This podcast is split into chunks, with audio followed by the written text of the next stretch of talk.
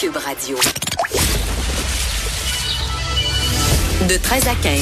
Les effronter. Deux heures où on relâche nos bonnes manières. Après tout, on est en vacances. Cube Radio. Elle est là avec sa queue de cheval et son pantalon rose. Elle a l'air littéralement d'une annonce d'ivory et c'est vraiment un compliment. tu sais, quand on pense dans notre tête, cette belle fille naturelle qui court dans un champ de blé avec sa robe blanche, c'est elle, Pamela Dumont, Ben notre voyons. chroniqueuse.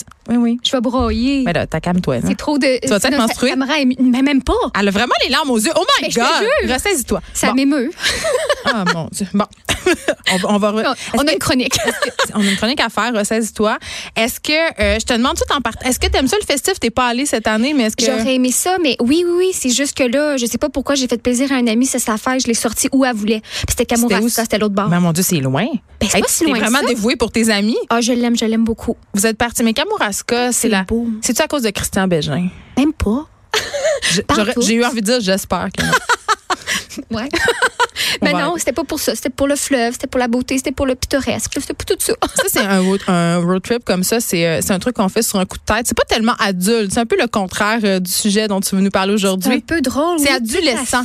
C'est peut-être un peu adolescent. Beaucoup, justement, de jeunes adultes vont travailler là l'été, d'ailleurs. Mais c'est justement euh, un lien avec la chronique d'aujourd'hui. Parce que je le disais euh, au début de l'émission, ça m'interpelle particulièrement Ouais. ton sujet aujourd'hui, Pamela Dumont, parce que euh, tu parles, évidemment, c'est une traduction libre, je pense, du mot adulting. Wow, wow, wow. Là, à chaque fois, mon, nom est- mon mot est pas valable. Non, non, il est valable, mais il est plus valable que d'habitude. Il est pas inventé pour une ouais, fois. c'est Bon. ça. OK, merci. Fait, euh, tu nous parles d'a- d'adultisme. C'est très dur à dire, Ouais. les chemises de l'archer du siège. En tout cas, je, Ah, me tu vois, ça va pas bien. ça. adultisme. Mais, mais moi, j'a- j'adulte vraiment beaucoup ces temps-ci. Je fais plein de choses que je trouvais vraiment angoissantes. Comme aller au Rona. Je vais au Rona magasiner des affaires des, dans, dans la rangée des vis. Puis j'ai- un jardin, puis j'ai des responsabilités, puis j'ai payé mes impôts avant d'avoir le bill. Tout ça, là, ça, ça m'angoissait. Puis là, j'y trouve un certain plaisir. Est-ce que je suis en train d'adulter? Des fois, j'aime ça, mais des fois, ça m'angoisse. Je, je ressens le besoin de respirer dans un petit sac en papier brun pour passer au travers. Pas nécessairement, parce que de toute façon, t'es adulte, puis ça, c'est prêter des caractères. Non! Mais euh, Je porte une salopette, je suis pas adulte. Bon. Oui, c'est ça. Tu, peux faire le choix de t'infantiliser toi-même, mais, mais reste-t-il que c'est plus comme dans un rapport adultisme va être utilisé plus par rapport à, aux, aux gens qui sont pas encore adultes, donc cette classe qui sont les enfants. Ah. C'est une forme de pression dont on parle pas beaucoup. Tu sais, on parle.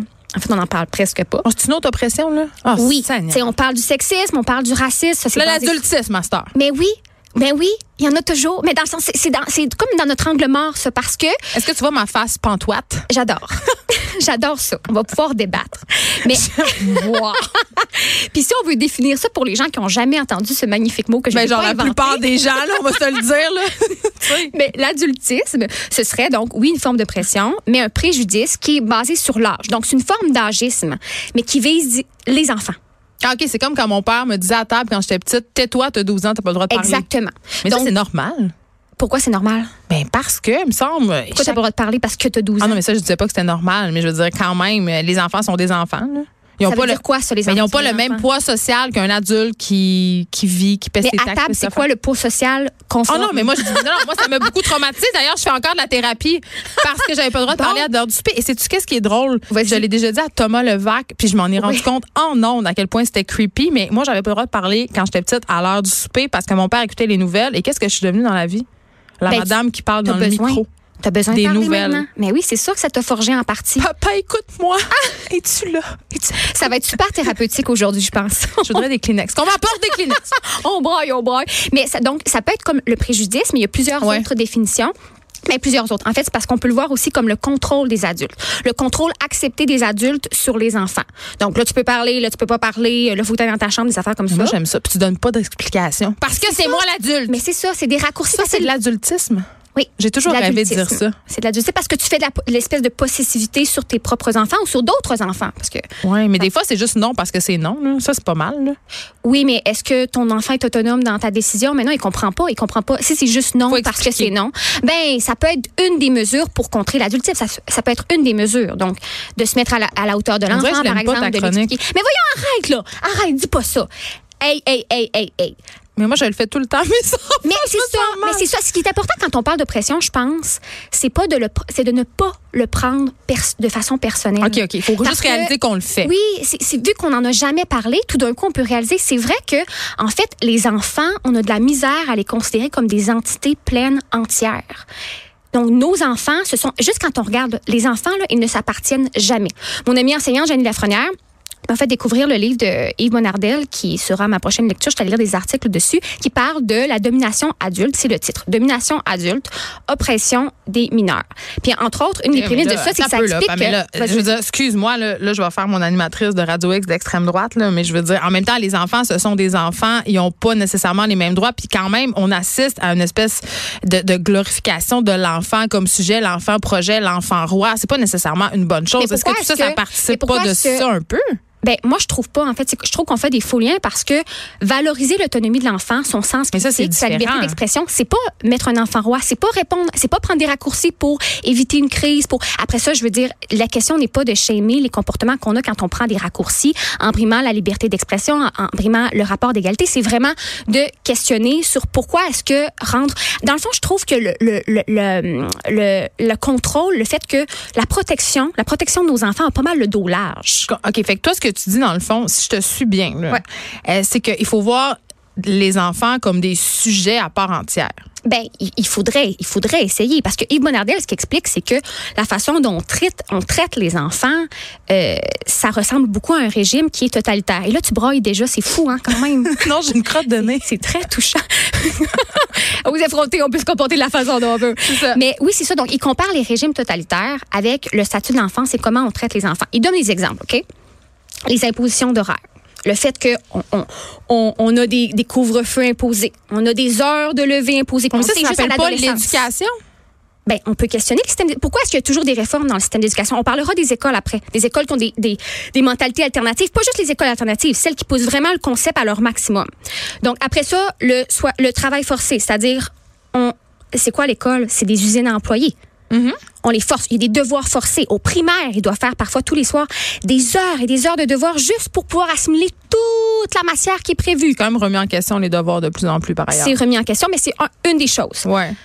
Le fait que les enfants, puis souvent on dit l'enfant, comme s'il y avait, comme avant on disait la journée internationale de la femme, mais c'est les femmes, mais les enfants. Les enfants sont tous, ont autant de différences. Mais le fait que les enfants ne sont pas vraiment chefs de leur propre corps, il faut toujours qu'ils demandent la permission, que ce soit juste pour aller aux toilettes. À l'école. Ah, mais moi, ça, ça me faisait tellement chier, là, je m'en Oui. rappelle. Mais, mais tu vois, moi, je me suis souvent fait la réflexion suivante. Le système d'éducation en général est fait pour euh, des enfants, pour en fait, dans le seul but de faire des enfants, des citoyens exemplaires, donc qui se conforment, Mais qui vont ça. rentrer dans le système euh, du capitalisme, du travail. Mais en même temps, je comprends, mais d'un autre côté, euh, à un moment donné, il faut bien encadrer. On vit dans une société quand même, on vit pas dans la jungle. euh, Tu sais, comme il faut qu'il y ait des règles, il faut qu'il y ait des lois. Ça s'appelle le Mais tu verras, social. mais il y a des systèmes qui fonctionnent autrement et très, très, très bien. sont où?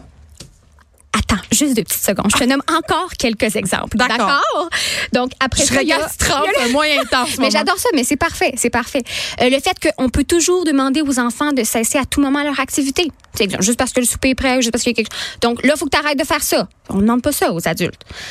Euh, Ben. le fait que l'inti- l'intimité, où est-ce qu'il y a de l'intimité pour l'enfant? Même sa chambre n'est pas un lieu d'intimité. Même sa chambre, on a une façon dont on veut qu'elle soit rangée. Si elle est pas, le lit est pas fait de telle manière, on a toujours une, une invention d'excuse qu'il y a eu de la visite aujourd'hui. À chaque fois que le lit est pas fait, il y a eu de la visite aujourd'hui. Ah, ah, ah, moi, c'est là où. euh, Moi, la chambre de mes enfants, je m'en sac, je ferme la porte. Bon. Ils font ce qu'ils veulent. Ben, il intéressant. faut pas qu'ils détruisent rien, par exemple. Parce que tu sais, ils n'ont pas grand-chose quand on pense matériellement parlant, les enfants. Là. Ils ont Oh, pas ils en ont pouvoir plus que tu penses. se taire ou répondre à tout moment. Donc, à tel moment, là, à table, Geneviève, quand t'es petite, là, tu parleras pas. Parce que les nouvelles, tu parleras pas. Ou à un autre moment, là, il faudrait que tu donnes une, une réponse à monsieur ou madame qui te pose la question de t'as quel âge, comment tu t'appelles? Donc, Ouais, mais ça, ça c'est un autre sujet. Ça, puis euh, devoir répondre, puis devoir euh, donner des câlins aux étrangers, Ouais. là, ça, c'est un autre sujet. Mais effectivement, moi, ça, c'est Le- un mais- truc avec lequel j'ai beaucoup de problèmes. mais l'adultisme, c'est quand tu réduis ton l'enfant, qui est plus un, un sujet entier, mais c'est que son consentement est pas autant pris en compte. Ben, puis c'est là que ça, ça. commence l'éducation au consentement, notamment Oui. avec la famille élargie. Euh, elle a pas envie d'être touchée, elle a pas envie d'être. Tu sais, ça se peut des fois avoir envie d'être seule, pas avoir envie de jouer avec ses frères et sœurs, vouloir fait. être seule. Ça, chez nous, c'est quelque chose quand même que j'essaye de respecter puis de mettre en place. Mais tu sais, pour le reste, là, tu dois avoir d'autres exemples avant d'en venir à ton super système qui fonctionne supposément et dont j'ai jamais entendu parler. Mais je veux dire, quand même, ça prend des règles dans la vie, même si ces règles-là, on peut les moduler, les assouplir, mais ça prend quand même un cadre, parce que sinon, ça serait le chaos. Mais c'est peut-être correct que ce soit le chaos, mais là, euh, Ben, ce qui, ce qui explique Bonardel, c'est que le statut de l'enfance, c'est un climat, avec tout ce qu'on vient de dire, qui est de violence, non, parce que c'est toujours teinté, c'est toujours occupé par des ordres et des requêtes. c'est qu'on veut les casser un peu. On veut les, on veut, mais parce que, en fait, ce qu'on attend, c'est que l'enfant devienne autre chose que ce qu'il est. C'est ça qui est spécial. C'est ça qui est l'école. C'est qu'il va falloir que il va falloir que tu te conformes, que tu passes tout le même niveau en même temps que tout le monde, avec les examens de, de cycle du ministère, tout ça. La, la, la, la loi d'obligation à, l'instruction. Ouais. Mais tout ça, c'est des beaux principes, là. Puis ils trouvent écho en moi. Je trouve, je trouve ça beau, tout ça, en principe. Mais en réalité, là, On va voir quand t'arrives, non, mais attends, quand je comprends, là, il y a des écoles alternatives, il Ouais. y a des parents qui scolarisent pas leurs enfants, il y a des, euh, il y a des parents qui choisissent de ne jamais instaurer de règles claires et précises et laissent les enfants s'élever tout seuls. C'est c'est des courants qui, qui sont quand même, euh, qui sont là, qui sont même étudiants en pédagogie dans les universités. Ça, je le conçois.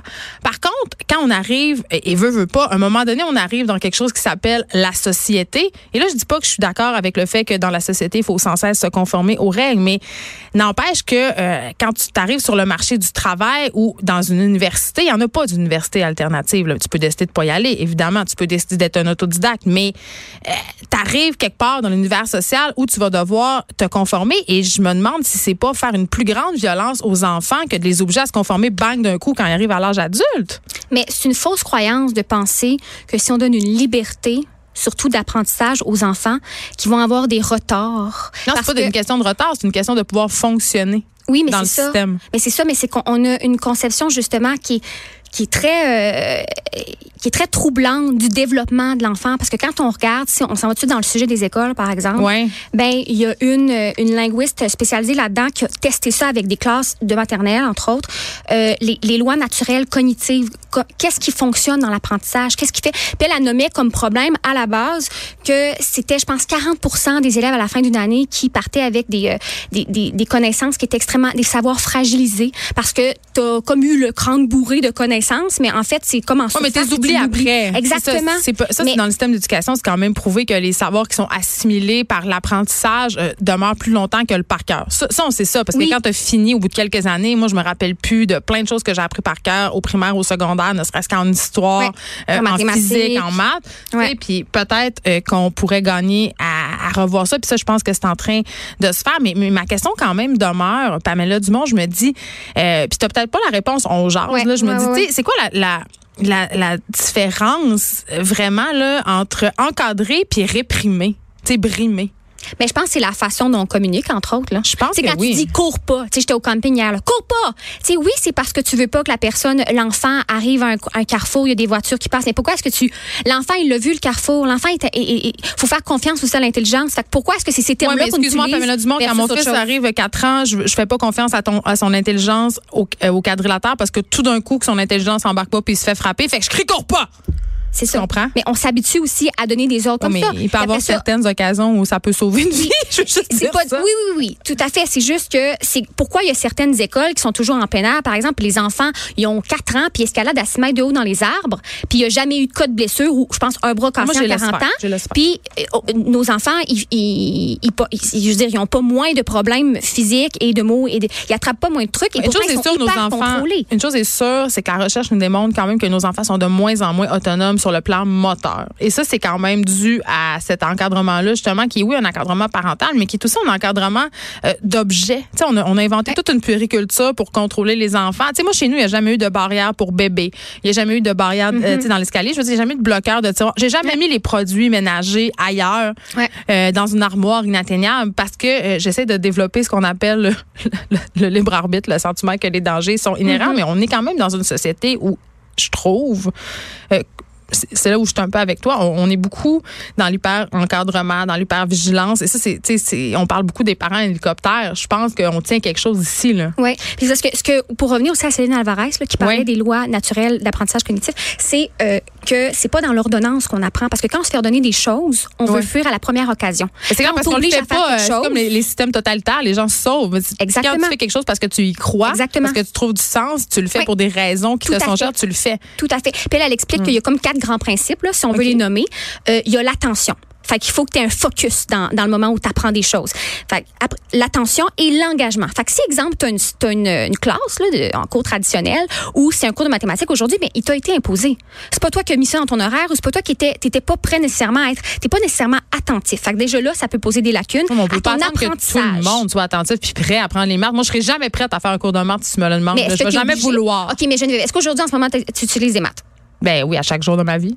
OK, mais est-ce que tout le monde a besoin de mathématiques ou tout le monde a besoin de développer des compétences spécifiques en mathématiques? Si, souvent, les gens qui vont aller étudier là-dedans, qui vont devenir mathématiciens ou qui vont l'utiliser ou informaticiens, programmeurs, ben, ils vont avoir un intérêt. Mais ça prend une C'est petite ce qui va faire qu'ils vont même, pousser si loin.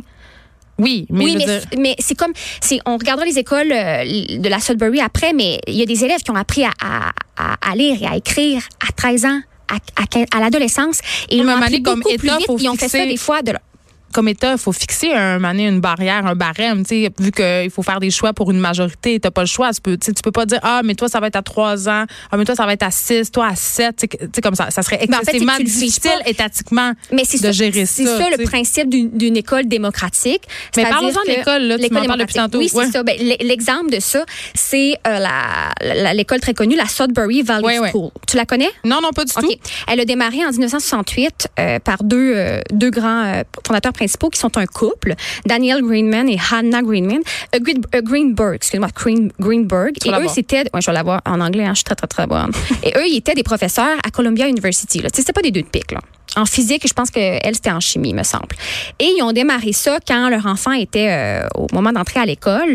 Euh, il y avait plein de trucs qui les, qui les révoltaient, en fait, par rapport au système d'éducation.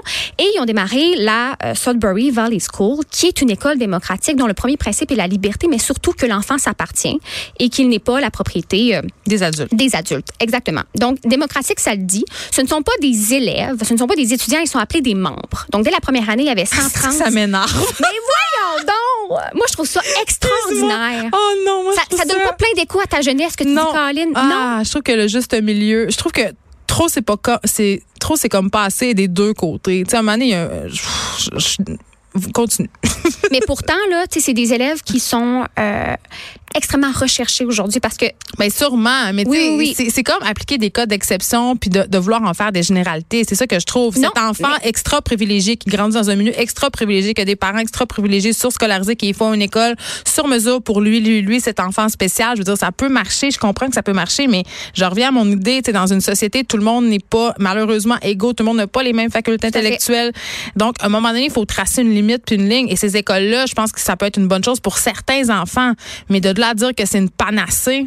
J'ai vraiment en fait, de la misère. c'est que ces gens-là, sont, vu qu'ils sont vraiment pour la liberté pure et simple, là, pure et dure, ce sont des gens qui valorisent la liberté d'instruction. Donc, que ce soit le retour des écoles super conservatrices avec uniforme, puis des mathématiques super classiques comme on les voit dans des classes avec des programmes d'enseignement, comme ces écoles-là. C'est pas des gens qui prônent qu'il faudrait que, que ces écoles-là existent. sont pour la liberté. Mais c'est qu'actuellement, avec la loi où tu es obligé d'aller à l'école, On a quand même du choix, là. On peut. mais en même temps, tu es obligé de répondre. Ce qu'ils veulent dire, c'est que tu as un cursus obligatoire. C'est que tu es obligé d'avoir appris ça à tel âge. Puis ils ont prouvé qu'exemple, sur quand tu apprends des, des, des mathématiques au primaire sur les six, sur les six ans, avec une classe, une autre classe qui était plus pauvre, défavorisée, puis qui avait des difficultés d'apprentissage, ils n'ont pas montré de mathématiques dans les six premières années. Et ils ont donc commencé, je crois, au début secondaire.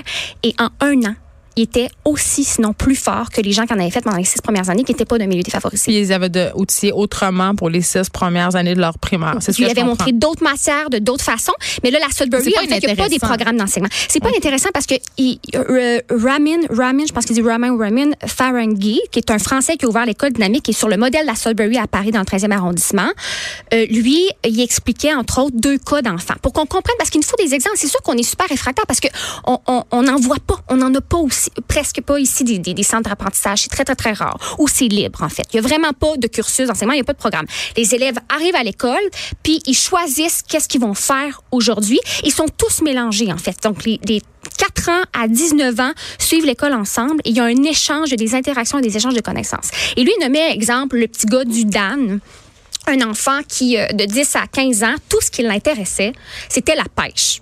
Donc, il passait tous ses apprentissages par la pêche. De- ben, au début, parce Ouais. que de- pendant 5 ans, tout, tout, tout, tout, tous les jours, tout ce qu'il Ben, faisait, ouais. c'est aller pêcher. Là, le monde dit comme, sais, il n'a jamais ouvert un manuel, qu'est-ce qu'il va faire dans la vie? Qu'est-ce qui s'est passé à 15 ans? Il s'est mis à s'intéresser à l'informatique. De par lui-même.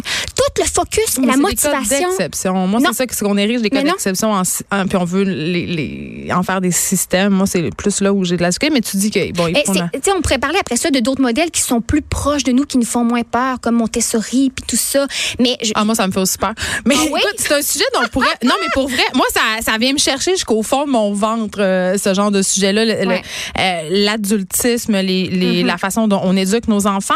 Puis, Pamela Dumont, euh, c'était vraiment intéressant. Pour vrai, on est, on est, on est d'accord et pas d'accord. on pourrait aller souper pendant longtemps. je Oui, mais, Ouais. mais en même temps, c'est une discussion euh, qui, socialement, quand même, est pertinente parce que euh, je pense qu'en ce moment, on n'est pas en train de se carrer avec nos écoles au Québec. Il y a un Ouais. taux de décrochage, notamment chez les garçons, qui est quand même assez élevé. Ouais. Euh, donc, je pense qu'on doit se questionner. Si j'ai envie de vous poser la question sur la page de Cube Radio, est-ce que vous trouvez qu'on est trop, que nos enfants ont trop ou pas assez de liberté? Mm-hmm. Est-ce qu'on est trop interventionniste avec nos enfants? Est-ce qu'on devrait leur donner plus de lousse?